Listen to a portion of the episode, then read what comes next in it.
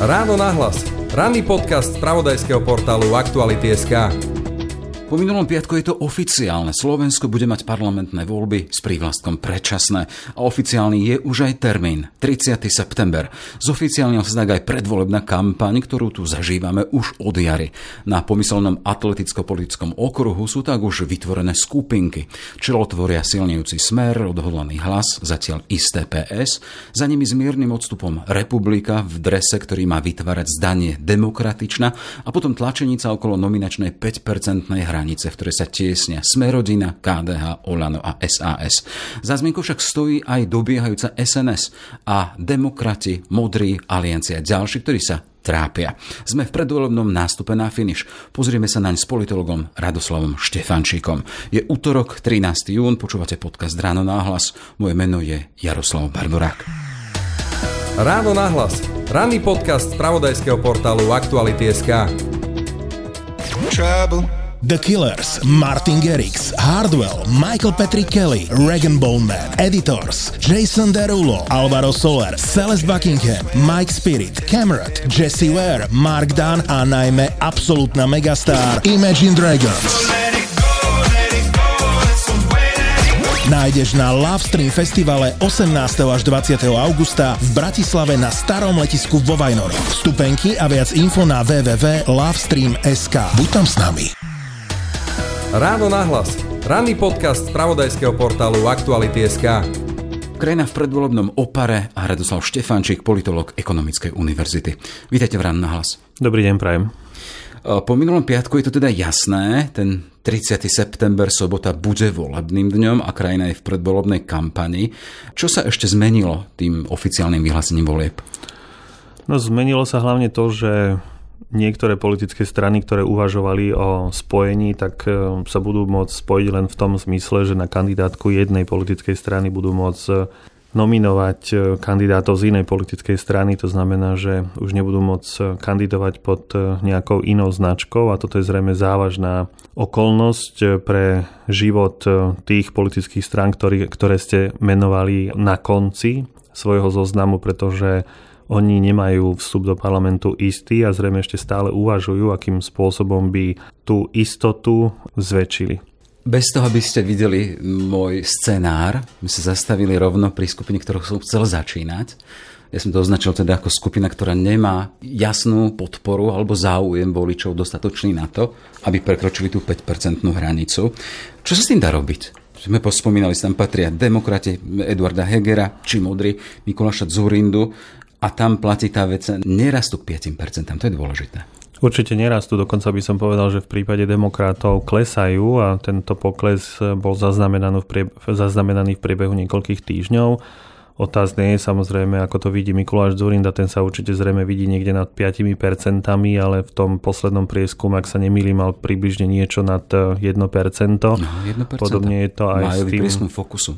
Podobne je to aj s tým zoskupením Žolta Šimona, respektíve tých ďalších ministrán. Títo ľudia by si zrejme mali sadnúť za jeden okrúhly stôl a povedať si, že či sa jeden druhého vyšachujú, alebo či náhodou neexistuje nejaká cesta, aby sa predsa len do toho parlamentu spoločne dostali pretože keď si uvedomíte, to sú strany, ktoré sa hlásia minimálne na európskej úrovni k tej rovnakej rodine politických strán a síce k európskym ľudovcom. To sú strany, ktoré sa ideologicky, obsahovo, programovo príliš nelíšia a jediný odlišujúci znak je to, že jednu stranu vedie Eduard Heger, druhú pán Šimon a nakoniec tú tretiu Mikuláš Zurinda. To znamená, že je to všetko o ľuďoch, o ich e, vlastných egách, o ich vlastných politických kariérach, možno že vlastnej predstave o tom, ako v politike budú pôsobiť, ale skutočne, ak chcú všetci byť e, mimo parlament, a chcú nahrať tým stranám, ktoré sa do parlamentu dostanú, pretože keď sa budú počítať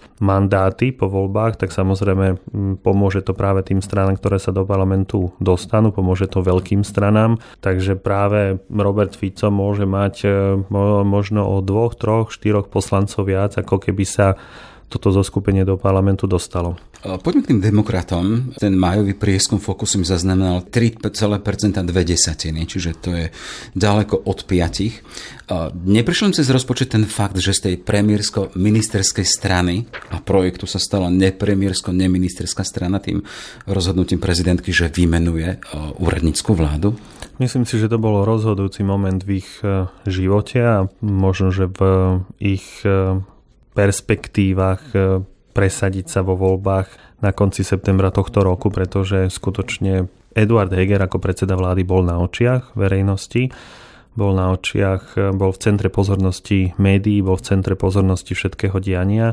Dnes je hlavnou hviezdou predseda vlády Ludovít Odor a na Eduarda Hegera sa ako keby zabudlo. Eduard Heger je možno, že dobrý človek, ale zase nie je to zdatný komunikačný líder, toto si zrejme uvedomujú aj médiá a skutočne skôr pozvu do štúdia na rozhovor pána Odora a nie e, pána e, Hegera. Takže zrejme aj v strane demokrati si musia túto skutočnosť e, uvedomiť, že z pozície predsedu vlády a ministrov sa demokratom určite lepšie kampaňovalo, aj napriek tomu, že sa na tú kampaň ešte nemuseli úplne 100% sústrediť ako teraz, keď sú prakticky na periférii záujmu. Čiže možno konštatovať to, že ten Eduard Heger nebol stratég, lebo ak nemal napočítané čo v prípade, že nebude premiér, jeho ministri nebudú ministri a tým pádom nebudú na očiach verejnosti už len z pozícií svojich funkcií, keď to pripustil a neurobil nič preto, aby no nič preto neurobil, čo si zásadné, aby sa tam udržal. To znamená, že to strategickému chýba.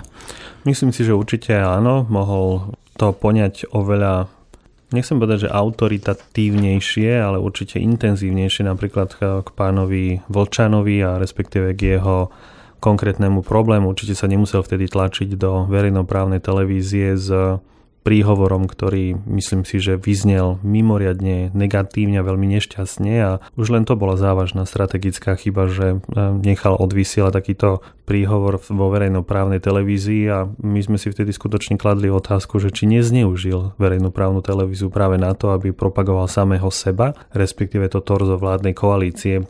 Pán Heger urobil niekoľko vážnych chýb a možno, že by sa v strane mohli zamyslieť, že či to, to je skutočne ten líder, ktorý ich má priviesť eh, do parlamentu a že či by náhodou nebolo lepšie, keby tú jednotku na kandidátke neposunul niekomu inému. A vy si myslíte, že ešte stále čas, že aj z toho, čo máte naštudované, odsledované nielen v kontexte Slovenska, ale aj iných krajín, Nemecka, že eh, s takýmto trendom jedna politická strana môže pomýšľať na to, že ešte sa môže po tom 30. septembri ocitnúť v parlamente?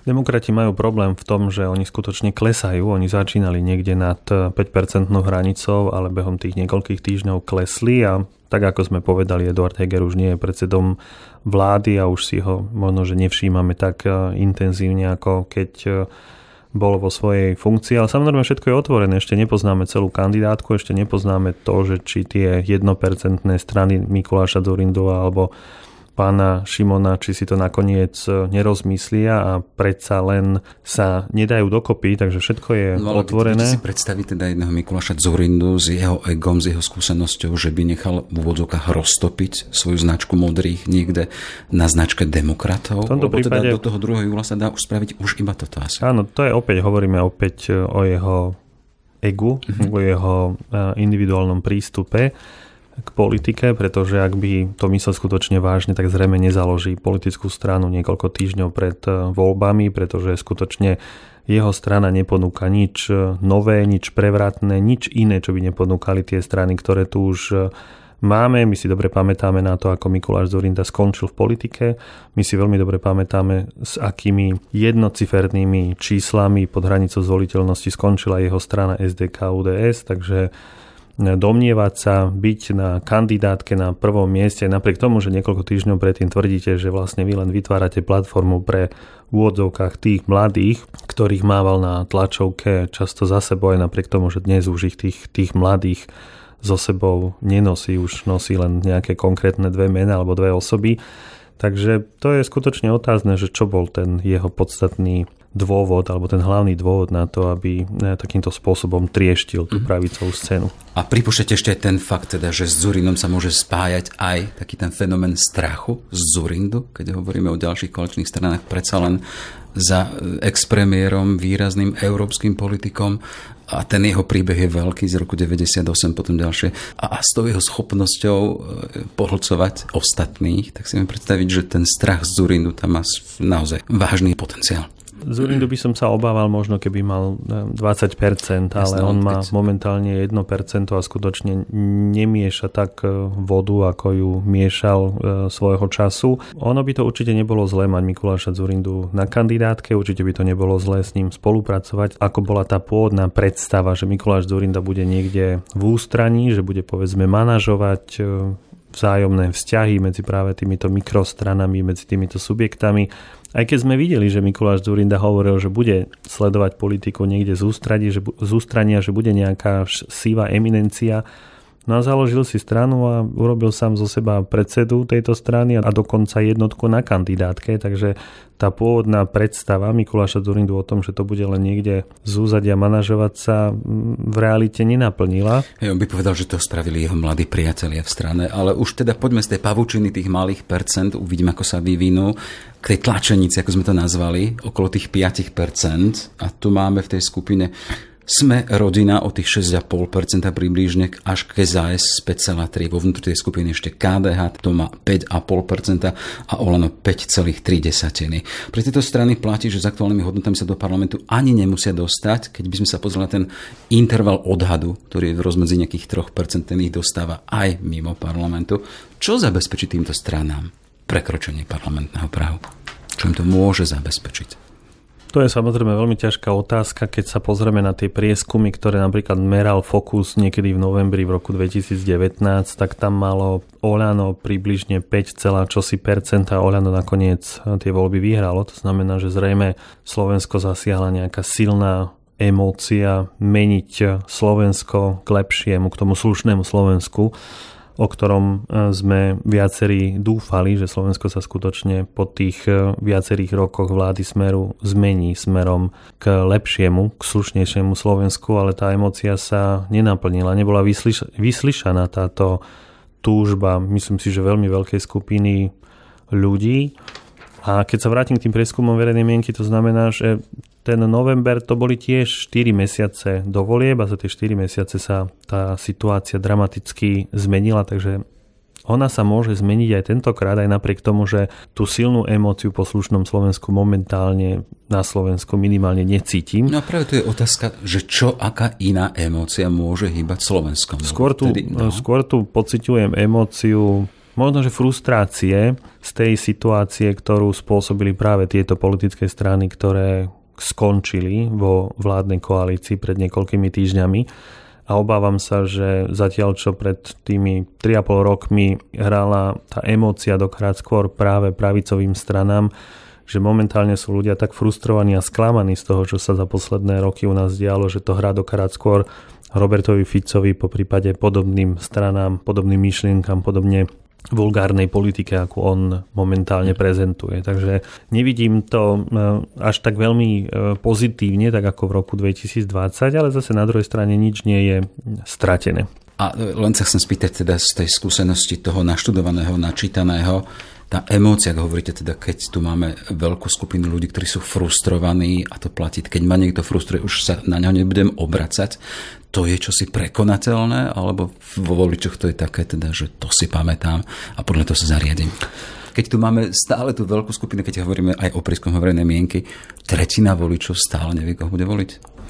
Určite áno a to môže byť práve to, prečo sa niektoré strany predsa len do toho parlamentu dostanú, pretože človek e, aj napriek tomu, že si povie, že nemám koho voliť, on predsa len voliť niekoho pôjde a vyberie si práve z tých strán, ktoré majú akú takú šancu sa do parlamentu dostať a určite so nie sú strany ako Republika Smer alebo ľudová strana naše Slovensko, takže možno, že tie strany okolo tých 5-6% sa nakoniec predsa len do parlamentu dostanú, aj keď sme už viackrát videli, že napríklad KDH sa v prieskumoch verejnej mienky pohybovala práve na to 5% hranicou a do toho parlamentu sa dvakrát predsa len táto strana nedostala. Takže... Pamätám si, no, pamätám si noci, keď sa to sčítavalo a boli to desatinky percenta, ktoré prišli desatinky a no, skutočne to boli možno, že len pár stoviek hlasov v prípade koalície Progresívne Slovensko e, strana spolu, takže ono je to všetko otvorené. Dôležité je, aby tieto strany dali o sebe vedieť, len otázne samozrejme je, že čím sa budú prezentovať, akými úspechmi sa budú prezentovať, aké témy budú otvárať a keď sa pozriem na niektoré politické strany, tak stále čakám, kedy už konečne s nejakou témou prídu, pretože pri niektorých stranách je to úplne jasné. SAS sa prezentuje napríklad svojim odporom kritikov k spaľovacím motorom. Robert Fico tiež otvára niektoré témy, ktoré sú uchopiteľné, ako napríklad e, hypotéky pre mladých ľudí, respektíve koniec, uh-huh. koniec um, viazanosti na hypotéky, samozrejme zdražovanie, vyššie ceny potravín. Niekto pravidelne oslovuje práve dôchodcov, seniorov s možnosťou zvyšovania dôchodkov, ale napríklad keď sa pozrieme na tú stranu demokratie, o ktorej sme hovorili, tak tam stále tápam a hľadám to, čo vlastne bude túto stranu vo voľbách e, prezentovať a zatiaľ nič také nenachádzam. Hej. No sme 4 mesiace pred voľbami, keď sme ešte v tej skupine tej tlačenice, sme spomínali KDH, vy ste už spomenuli, ono v tomto období len pýta, sa pýta ľudí v ankete, že čo by sme mali, čo by ste chceli zmeniť. Nie je to neskoro? Určite áno, ja si myslím, že v tomto momente už politické strany mohli prezentovať svoje hlavné obsahové priority, pretože sa veľa hovorí o tom, aká bude volebná kampaň a tá volebná kampaň bude závisieť aj od toho, ako sa politickým stranám podarí prezentovať svoje obsahové priority, svoje nápady, svoje riešenia rozličných problémov, ktoré sú momentálne na Slovensku aktuálne, len problém je v tom, že mm, politické strany ako keby sa utopili v mori tých rozličných rokovaní o vzájomnej spolupráci a na tento dôležitý aspekt e, zabudli.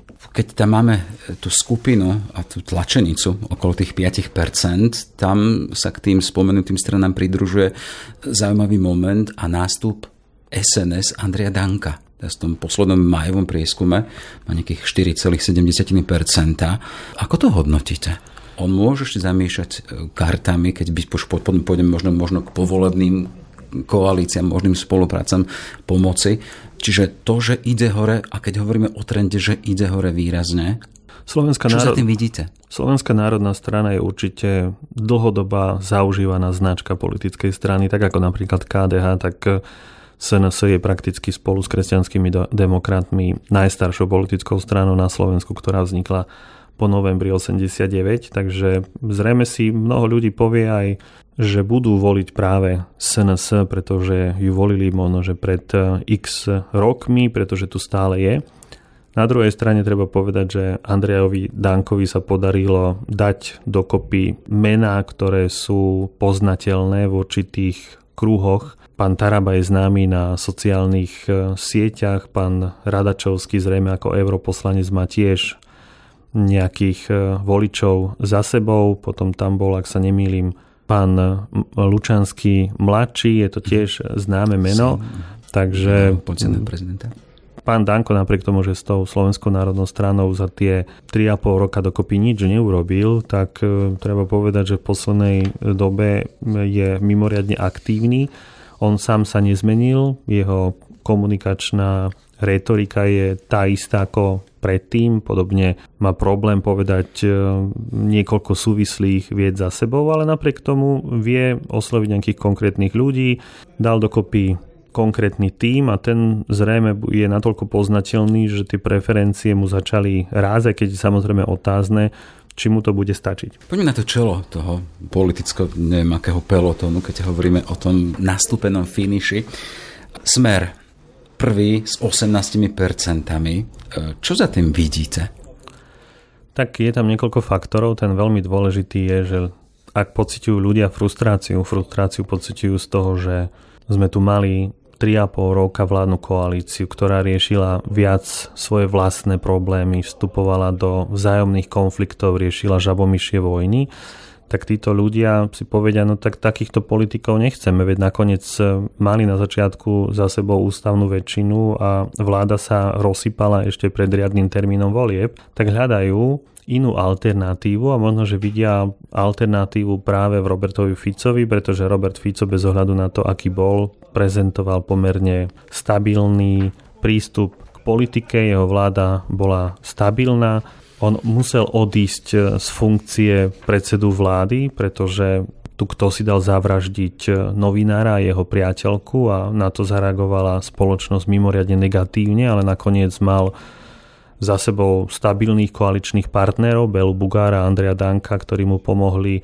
aby smer tú vládnu koalíciu, aby smer dovládol vo vládnej koalícii až do riadneho termínu volie v roku 2000 20. Takže na jednej strane je to určite silná frustrácia práve tých sklamaných voličov, ktorí zrejme očakávali, že v roku 2020 že v roku 2024 bude vyzerať Slovensko úplne inak ako v roku 2020, ale zase na druhej strane sú to určite aj aktivity Roberta Fica, jeho komunikačný talent, jeho schopnosť nájsť tému, ktorá ľudí oslovuje. Už sme to napríklad hovorili o tých o tej viazanosti na hypotekárnych úveroch, na, na cenách. Robert Fico je aktívny na sociálnych sieťach, dokonca aj dnes som zaznamenal, že sa on vôbec neštíti s nejakým neonacistom sa dať e, dokopy v rámci jednej, víkendu, v rámci jednej e, diskusie, takže určite ide potom e, po tom súteréne. Daný, Daný Kolár, na ktoré sú tri zatýkače. Áno, zjavne mu nevadí no. ten súterén politickej diskusie na Slovensku, respektíve ľudí, ktorí tento politický diskurs tvoria a ide po každom voličovi bez ohľadu na to, či je alebo nie je extrémista. Ja mám kde si v zadnom mozgu tu jeho svojku z americkej ambasády. Si pripomíname, čo hovoril o agresii Putinovej na Ukrajinu, akým spôsobom bol proti tomu, aby táto vláda zaťahovala Slovensko, ako sa vyjadroval k aliancii, k NATO, s tým teda, že kritizoval informačnú kampaň a pár dní na to išiel na podujatie americkej ambasády, kde si robil ešte fotku s americkým ambasádom. Áno, to je vlastne rozdiel medzi Robertom Ficom a niektorými politikmi na pravom brehu stranického spektra, že zatiaľ čo sa niektoré politické strany alebo politickí lídry vybíjajú na rozličných ideologických sporoch, na tých kultúrnych vojnách, pretože pevne stoja na strane svojho hodnotového sveta, tak vidíme, aký pragmatický prístup volí Robert Fico, že na jednej strane nadáva, alebo jeden deň nadáva prezidentke do amerických agentiek. Na jednej strane hovorí o nejakých amerických peniazoch Šoroša alebo nejakých iných ľudí, amerických mimovládok na strane druhej. Hneď na druhý deň sa zastaví na podujati, ktoré organizuje americká ambasáda, nechá sa odfotiť s americkým veľvyslancom bez toho, aby pritom mrkol brvou. To znamená, že na to musíte mať e, žalúdok, sú ľudia, ktorí žijú niekde vo svojom hodnotovom svete a podľa toho sa orientujú aj v politike, a čo je samozrejme pozitívne, pretože vieme, čo od takýchto ľudí očakávať.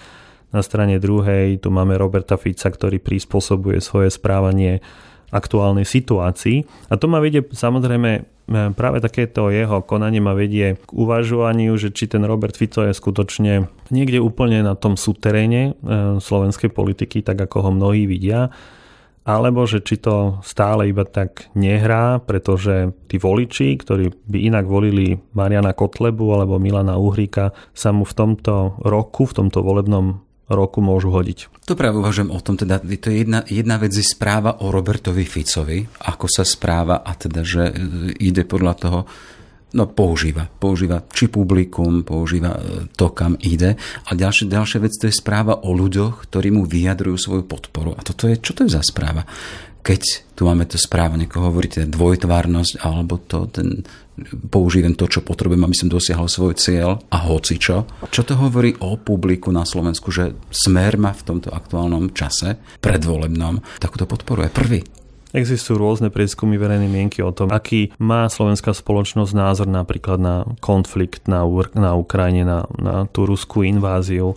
A dobre vieme, že mnoho ľudí vidí vyníka niekde úplne inde, len nie v Rusku a v Putinovom režime, v jeho politike, v jeho agresívnej politike. Takže vyzerá to tak, že tu máme na Slovensku skutočne veľmi silnú skupinu ľudí, ktorí sú v hodnotovom videní niekde úplne inde, ako zrejme ešte stále väčšina spoločnosti a ktorá sa veľmi rada nechá zlákať e, práve takými tými falošnými informáciami, falošnými predstavami o tom, ako má svet e, vyzerať a vyzerá to tak, že Robert Fico v tomto svete, alebo áno, v tomto svete existuje ako taký kapor v rybníku, veľmi dobre sa vie pohybovať, veľmi dobre vie odhadnúť, čo si môžu ľudia myslieť, ako myslia.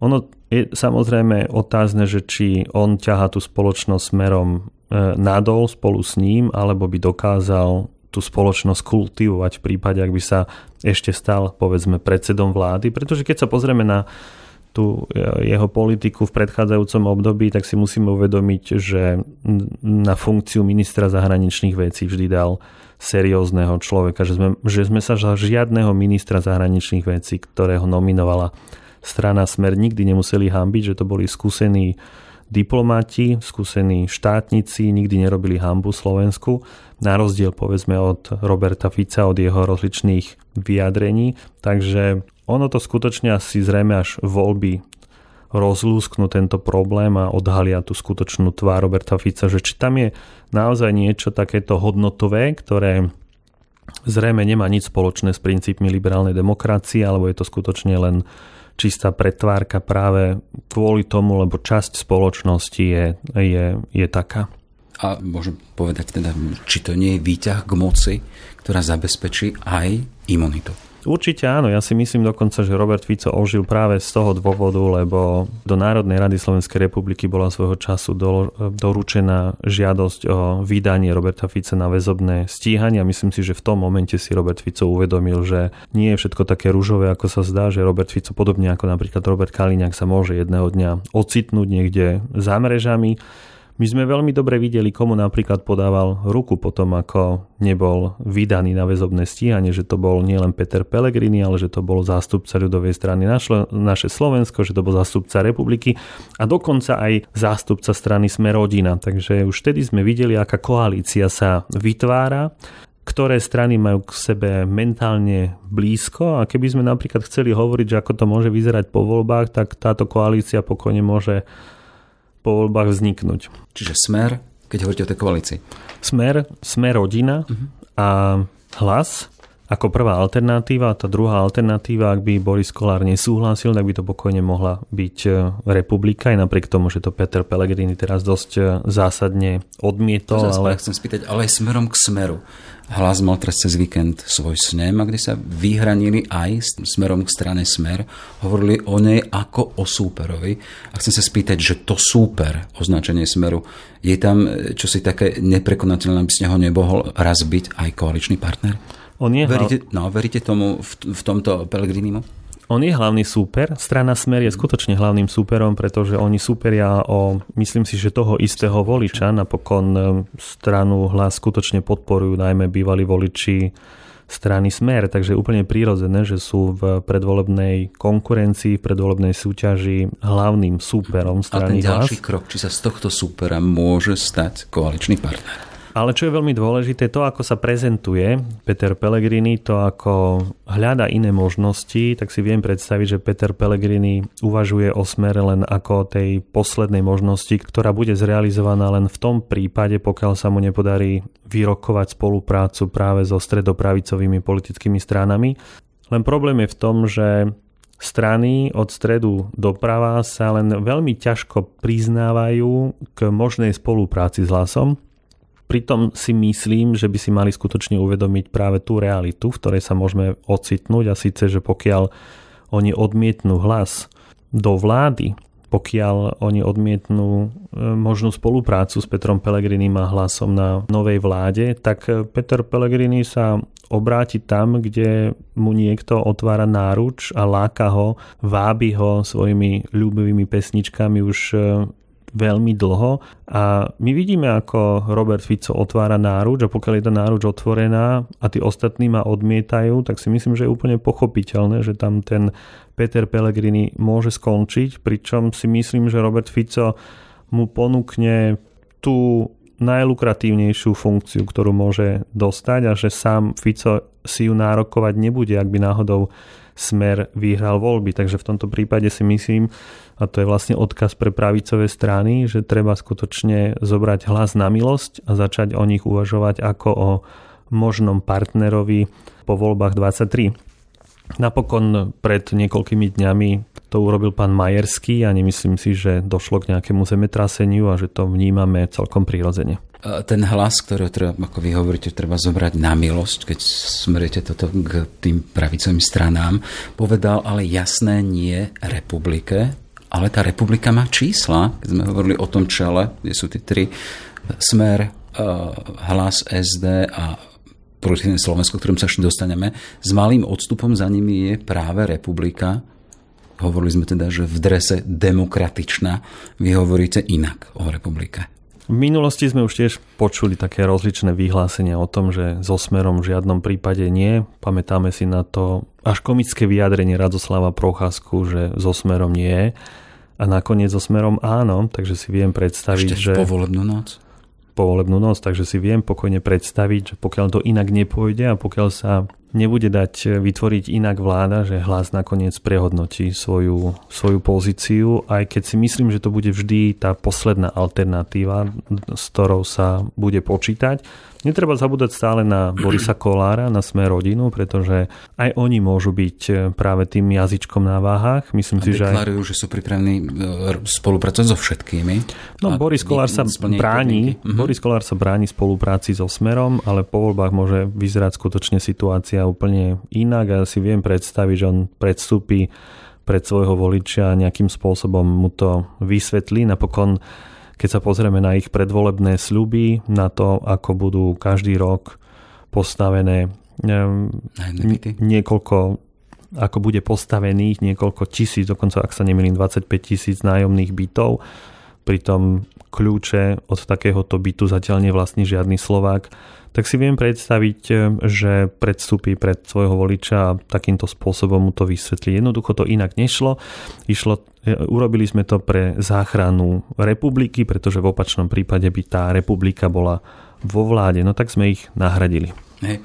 Ešte sa, keď sa vrátim k tej republike, ako vyhodnocujete fakt, že majú takúto vysokú podporu a ide o jednu stranu, ktorá má svoje korene, svoju kolisu v extréme Kotlebovcov? No v extréme treba povedať, že aj oni sú tou kolískou, pretože viacerí členovia strany republika už majú za sebou odsúdenie. To znamená, že boli v minulosti odsúdení za extrémizmu, za šírenie ja nenávisti. Dokonca e, jeden rozsudok hovorí o tom, že jeden z tých e, poslancov, jedného z toho poslanca môžeme označovať výrazom nacista alebo neonacista, takže v tomto prípade treba povedať, že ja by som vôbec neodlišoval ja by som vôbec nerozlišoval medzi republikou a SNS, pretože sú to tí istí ľudia. Tak ako sa Marian Kotleba vyzliekol z uniformy, tak e, sa z uniformy vyzliekli aj tí ostatní, už nenosia zelené trička, možno, že sú inak oblečení, ale myslím si, že v hlavách to majú že v hlavách majú to isté, čo predtým. Som teraz pozorný veľmi, hej. A ja len pripomeniem nedávne fotografie Milana Uhrika z ruskej ambasády, kde hovorí, že bol som vyjednávať mier. A paradoxne Milan Uhrik, ja si veľmi pamätám, keďže ja som svojho času sa venoval um, jazyku pravicového extrémizmu a sledoval som sociálne siete pravicových extrémistov a pamätám si na obrázky Milana Uhrika z toho letného sídla Adolfa Hitlera niekde v Bavorsku a to je také celkom zaujímavé, že na jednej strane chodím na tie tzv. posvetné miesta neonacistov, na strane druhej potom velebím Ruskej federácii, ale zrejme oni, e, tam ani nie je dôležité, že o akú krajinu ide, skôr o charakter režimu, pokiaľ je režim autoritársky, totalitný, tak majú voči nemu oveľa väčšie sympatie ako voči demokracii. Vrátim sa tej, tej svojej pôvodnej otázke v súvislosti s republikou. Ako si vysvetľujete to, že majú takéto vysoké preferencie predvolebné? 12,5% v máji, 13,1 apríl. Ak by som sa vrátil k prieskumom pred voľbami 2020, treba povedať, že ľudová strana naše Slovensko skutočne mala e, oveľa vyššie preferencie, ako nakoniec vo voľbách dosiahla. Predpokladám, že strana Republika oslovuje tých istých voličov, ako kedy si oslovoval Marian Kotleba ako šéf ľudovej strany naše Slovensko, takže tam sa to výrazne nezmenilo. Otázne je, že či dokážu skutočne zvýšiť svoj volický potenciál v porovnaní s voľbami v roku 2020. Ja ich stále vnímam ako keby jednu politickú stranu. Dobre, vieme, že na druhej strane výrazne klesala podpora ľudovej strany naše Slovensko, takže to jadro, to volické jadro zrejme je pôvodné ešte z toho z roku 2020.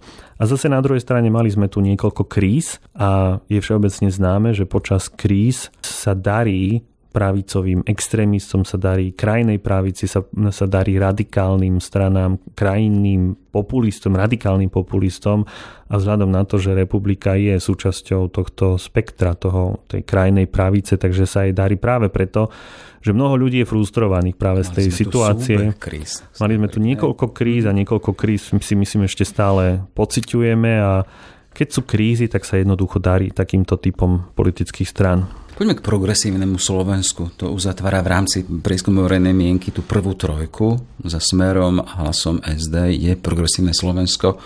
Má nejakých 12,5 v máji v apríli 13,1. Teraz vyzerajú stabilizované. Keď sa pozrieme tie 4 roky predtým, vtedy boli e, v koalícii zo spolu a pamätáme si, že tiež ich delili od toho pomyselného Prahu vstupu do parlamentu desatiny percenta. Ako to bude teraz? Progresívne Slovensko má perspektívu byť tou snehovou guľou, ktorá sa môže zväčšovať a zväčšovať v čase, respektíve môže byť o to väčšia, ako bude menej dní do volie, pretože môže na seba viazať práve toho voliča, ktorý je síce na jednej strane nespokojný s existenc- je na jednej strane nespokojný s tým, ako vyzerá naša republika, ako to fungovalo počas uplynulého volebného obdobia, ale zase na druhej strane si nevie predstaviť, že bude voliť stranu ako je Smer alebo Republika po prípade Smer rodina a práve progresívne Slovensko môže byť tou stranou, ktorá nabali tohto voliča a jej preferencie sa môžu zväčšovať. Na druhej strane progresívne Slovensko je dnes prezentované skôr svojim predsedom o nejakých konkrétnych témach, ktoré by e, mali osloviť voliča, zatiaľ nevieme. My samozrejme poznáme také tie... koniec chaosu. No, e, koniec chaosu áno, ale zase čo je to koniec chaosu? Nakoniec proti chaosu sú všetky ostatné mhm. politické strany, takže to je také všeobecné a nakoniec myslím si, že ten chaos minimálne na vládnej úrovni skončil v momente, kedy do funkcie predsedu vlády bol vymenovaný ľudový Ódor Takže nebude to vďaka e, progresívnemu Slovensku, ale práve vďaka e, tomu, akým spôsobom túto krízu vyriešila Zuzana Čaputová. Takže progresívne Slovensko má určite šancu byť e, ťahuňom volieb. Nehovorím o výťazovi. Má možnosť skutočne nabaliť veľkú skupinu voličov, ale viacerí sociológovia, ktorí merajú prieskumy verejnej mienky, upozorňujú, že progresívne Slovensko je často ako keby iba tou druhou voľbou pre voličov. To znamená, že oni nemajú nejaké pevné jadro voličov a stačí nejaká silná emócia niekoľko dní pred voľbami a všetko môže byť úplne inak. Už ste spomenuli dve mená, Ludovit Odor a Zuzana Čaputová a obidve sa môžu spájať takýmto spôsobom aj s PS, s Progresívnym Slovenskom, lebo Zuzana Čaputová bola kedysi členkou Progresívneho Slovenska. Zuzana Čaputová stojí za vymenovaním úradníckej vlády.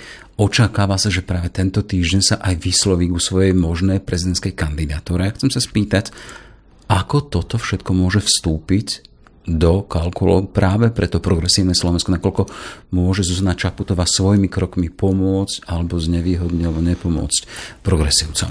Myslím si, že pani Čaputová sa prezentuje nadstranicky. Samozrejme, nemožno jej uprieť práve ten pôvod, ten stranický pôvod, z ktorého zišla e, zo strany Progresívne Slovensko, ale myslím si, že za tie roky sa prezentovala skôr nadstranícky a jej aktivity sa nejakým spôsobom nespájali s progresívnym no, je dosť hlasov, ktoré to pripomínajú stále. No, ak to Robert Fico robí, ak to robí Robert Fico, tak si myslím, že robí iba medvediu službu sebe samému a robí veľkú službu práve progresívnemu Slovensku, pretože pani prezidentka sa teší vysokej miere dôvery a ak si ľudia spoja jej dôveru a jej funkciu práve s progresívnym Slovenskom, tak nakoniec by progresívne Slovensko mohlo byť aj ťažkým súberom práve Robertovi Ficovi, takže v tomto prípade si myslím, že robí v tomto prípade ide iba proti sebe. Mm. On kratičko očakávate, že potvrdí svoju ďalšiu kandidátu, no potvrdí, ohlási to, že bude znovu kandidovať na post prezidentky?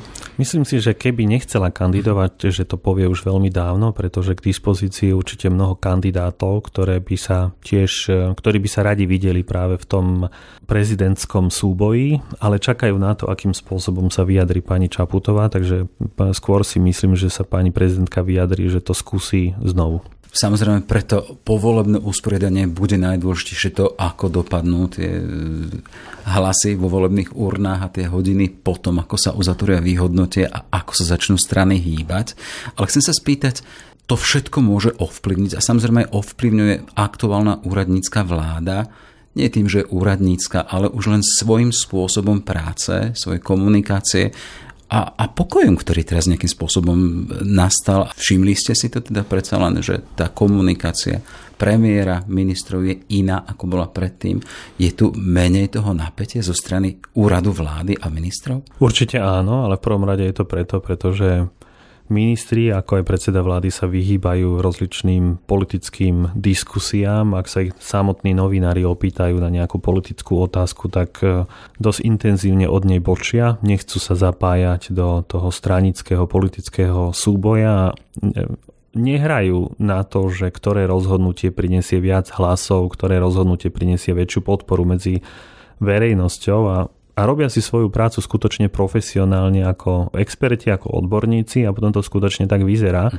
Ako náhle dostanete do ministerských funkcií ľudí, ktorí okrem toho, že majú riadiť ministerstvo, zároveň myslia na to, koľko voličov oslovia, že či to rozhodnutie viac ich dôvere alebo preferenciám uškodí alebo im naopak pomôže, tak vtedy sa automaticky vynoria konflikty. Možno, že keby pán Odor mal za sebou nejakú politickú stranu, s ktorou by chcel napríklad vyhrať voľby, a v jeho vláde by sedeli nejakí dvaja, traja ministri, ktorí by boli za inú stranu, tak e, ten konflikt by tam automaticky... Sme v inej situácii, samozrejme, ale ja sa len chcem vrátiť k tomu predsa len, že či tu nebude po tej skúsenosti s, taký, s takýmto vládnutím, s takýmto výkonom moci, vieme teda, že sú teraz aj predtým, budú si žiadať e, dôveru v parlamente, neprichádzajú signály o tom, že by politici podporili nepolitikov a úradníkov, ale predsa len ten signál pokojného a kompetentného vládnutia vo svojom programu vyhlásení, ktoré bude zverejnené v čase.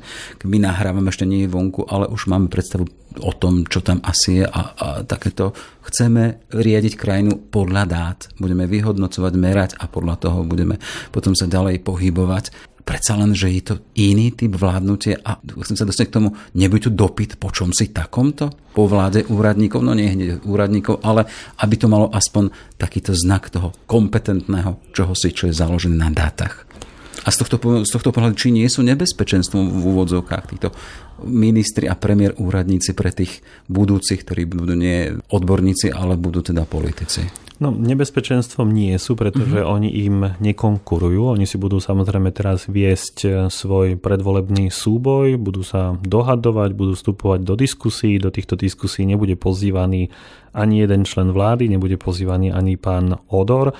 Na jednej strane samozrejme pozitívne, že tu takúto vládu momentálne máme, ktorá nerieši žabomyšie vojny, ale sa skutočne venuje problémom, pretože tých problémov je skutočne veľa. Zase na druhej strane legitimita vlády sa odvodzuje od legitimity parlamentu a legitimita parlamentu sa odvodzuje od výsledkov slobodných parlamentných volieb. V každom demokratickom štáte má byť nastolená taká vláda, ktorá má podporu v parlamente a parlament má byť zvolený občanmi. Takže mhm. to je veľmi dôležité, že na jednej strane sa nám to môže páčiť, veď existujú také rozličné úvahy o tom, že či by politici si nemali merať svoje IQ, či by tam nemalo byť nejaké vzdelanie, či by tam nemali byť nejaké svoje pracovné skúsenosti, ale demokracia je založená na tom, že ľud si môže zvoliť aj, aj zlých politikov, dokonca aj takých politikov, ktorých pripravia o slobodu voliť. Je to také paradoxne, že čas verejnosti niekedy e, aj sympatizuje s takýmito ľuďmi. To je čaro demokracie práve tá súťaž. A toto súťaživé vôbec nie je, pretože je to menované na určité obdobie. Aj napriek tomu, že sa nám to páči, tak e, tá vláda zatiaľ nemá legitimitu, nie je legitímna a prakticky legitímna ani nebude. Jasné, ale na druhej strane to je signál, že dá sa to aj inak. Dá sa to určite inak, to je úplne jasné, ale to, že tu máme súťaživú demokraciu, Jasné. tak, Príďme k tej tak, legitimite moci. Tak uh-huh. suverén je ľud, ľud rozhodne, ľud rozdáva karty a samozrejme záleží na voličovi, na voličoch, ktorí sa volieb zúčastnia, ako tie karty rozdajú. Táto vláda je intermedzom, ale môže byť také väčšou kapitolou v prípade, že by sa po, ten povolebný vývoj nejak zamotal? Určite áno. Nakoniec vláda nebude vymenovaná hneď. Určite sa vojde do povolebných e, diskusí, do povolebných vyjednávaní. Určite nebude na stole len jedna vláda, dokonca sa hovorí aj o volebnom pate, keď to bude 50-50 medzi takou tou stredopravicovou časťou a možno, že tými stranami ako je Smer, Hlas a Republika. Sme tu hovorili napríklad o tom, že nie všetky pravicové strany sa hrnú do spolupráce s hlasom, takže skutočne tých eh, povolebných vyjednávaní môže byť niekoľko a čím dlhšie budú povolebné vyjednávanie, o to dlhšie bude pôsobiť táto vláda. Len stále opakujem, že táto vláda nemá legitimitu odvodenú od parlamentu, nemá podporu väčšiny v parlamente, takže čokoľvek môže táto vláda predložiť do parlamentu, tak to sa jej môže veľmi rýchlo vrátiť ako neschválené. Dobre, toľko teda Radoslav Štefančík, politolog Ekonomickej univerzity. Všetko dobré, nech sa vám darí. Ďakujem pekne za pozvanie a prajem pekný deň. Všetky podcasty z pravodajského portálu Aktuality.sk nájdete na Spotify a v ďalších podcastových aplikáciách.